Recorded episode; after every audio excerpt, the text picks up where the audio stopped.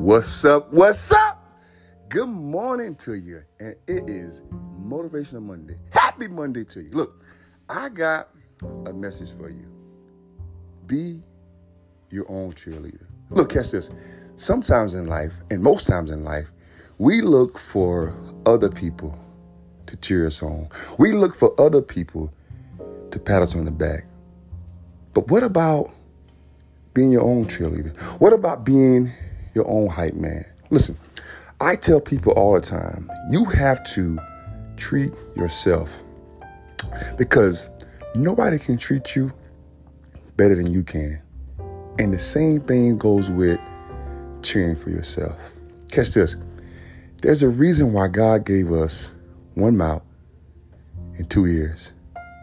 Because whenever we speak or say anything, our two ears are listening. Be your own cheerleader. Be your own hype man.